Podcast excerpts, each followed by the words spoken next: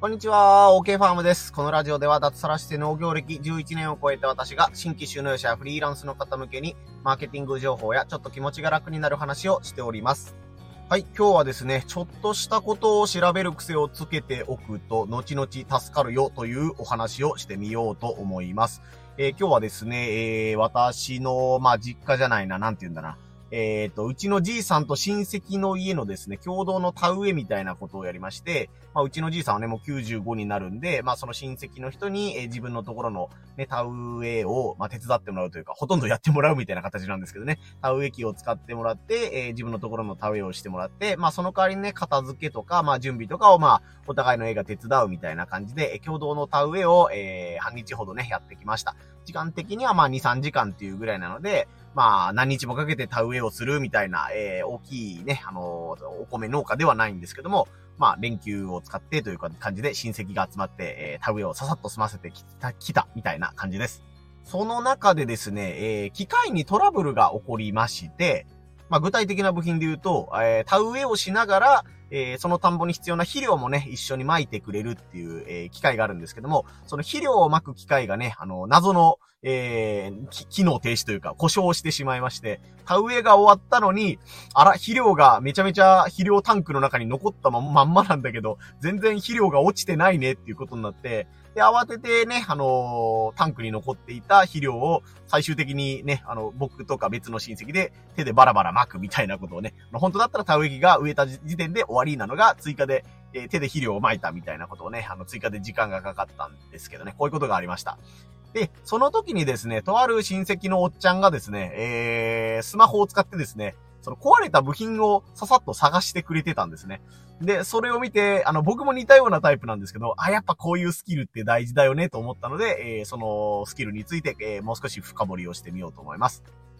まあそのおっちゃんがですね、具体的にやってたことは何かっていうと、アマゾンとヤフオクをチェックするっていうことだったんですけども、えー、当然ね、農機具とかだったら、その、具体的な型番が基本的にその部品ごととか、もしくは機械ごとに書いてあります。AX なんたらかんたらみたいなんとかね、えー、ね、数字がいっぱい書いてあるんですけども、えー、やっぱ中古部品とかがヤフオクに結構落ちてるんですよ。えー、ね、自分からしたらもうこれはゴミだからいらないなとか、故障してしまったからもう捨てるんだけど、捨てるのももったいないとか処分費用がかかるから、えー、とりあえずね、ヤフオクに出しておこうっていう農家さんとか、ね、あの、農機具屋さんみたいなのが結構います。なので、えー、こんなマニアックな部品ないだろうなっていう思うものが、意外とね、ヤフオクには農機具部門とか、あの、車系の部品とかいうのは結構落ちてます。バイクの部品とかもですね。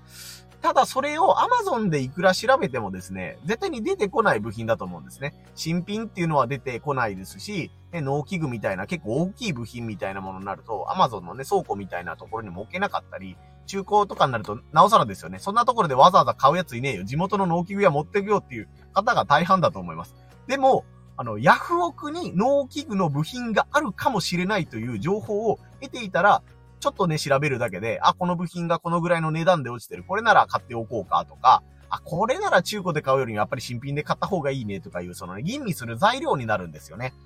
まあ、別パターンで言うと、やっぱりあのね、メルカリの方は、えー、古着とかに強いよみたいなのとか、漫画を買うなら実はこっちの方が安いよとか、そういうのがあったりします。メルカリとヤフオクで、え、使っているね、年齢層とか男女比とかニーズが違うので、同じ商品なのになんでこれメルカリだとこんな値段するのにヤフオクだとこんな安いの？みたいなものがあったりとか、また文化の違いとしてメルカリの方は送料負担、ん？間違えた。送料込みの価格で表示されてるけど、ヤフオクのものの多くは送料別ですよみたいな感じで書いてあったりですね。ヤフオクで100円で売ってるけど送料が1万円みたいな、おい、ぼったくりかみたいな商品のね、あの、掲載みたいなことがされてるのもあるんですけど、まあそういうのも含めて文化ですよね。なので、えー、小さな部品なんだけど、農機具なので大きいので、えー、送料がですね、2、3000円とか1万円とかかかるよっていうものも実際あったりするので、そこは安いかどうかはね、人によりけりとか機械によりけりなんですけども、今までね、あの、機械トラブルがあって、とりあえず農機具屋さんに持っていくしか手段がなかったっていう人は、ぜひね、壊れた部品を、えー、ヤフオクか。ヤフオクの検索欄に型番を入れてみるっていうのをぜひやってみてほしいと思います。多分 Amazon とかメルカリでは出ないけど、えー、ね、ヤフオクなら出るっていう部品がいくつか、というか結構あると思いますので、ぜひチャレンジしてみてください。まあ、それと同じようにですね、あの、新しく自分が何か商品を買いたいなと思っ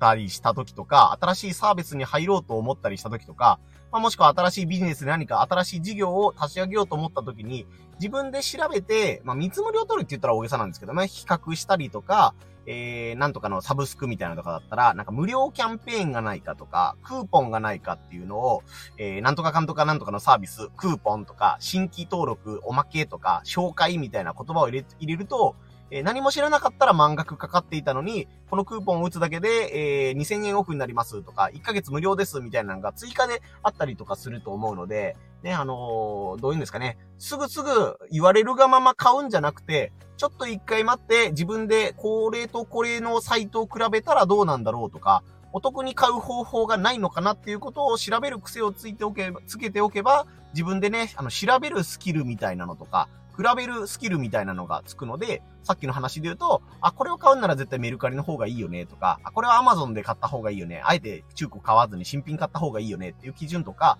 ね、あの、ヤフオクでこれを買うんだったら、まあね、あの、数字のここら辺を見れば、あ、この商品なら買った方がいいよねとか、多分失敗することも結構あると思うんですよ。でもそれ失敗をちょっとずつ積み重ねていったら、やっぱりこういう商品はここで買わないとダメだとか、あ、やっぱり地元の農機具屋さんにこういう時は頼まないとダメだよねとか、えー、あとはなんだ、ヤフオクで買ったものを地元の農機具屋さんに持って行って修理してもらうとか、いろんな方法がね、出てくると思いますので、ね、あの、言われるがまま買ったりとか、ね、行き当たりばったりも、勢いが大事な時もあるんですけども、一度落ち着いて、えー、違った調べ方をするとか、疑問に思ったことをすぐ調べてみるっていうのがね、大事だなっていうのを、今日の田植えの時のね、親戚のおっちゃんで、その人も多分ね、もうね、50代中盤ぐらいかな。なんですけど、昔からね、あの、au じゃなくて UQ モバイルに変えたんだよとかね、新しいスマホがこうこうこうなんだよっていうのが、僕も結構あのね、ああいうガジェットとか、あの、モバイルとか好きなんですけど、かなりね、あの、そういう電子系に詳しいおっちゃんでして、あやっぱりそういう調べる癖って大事だよなっていうのを田植えをしながら思ったので、え、今日のお話をさせてもらいました。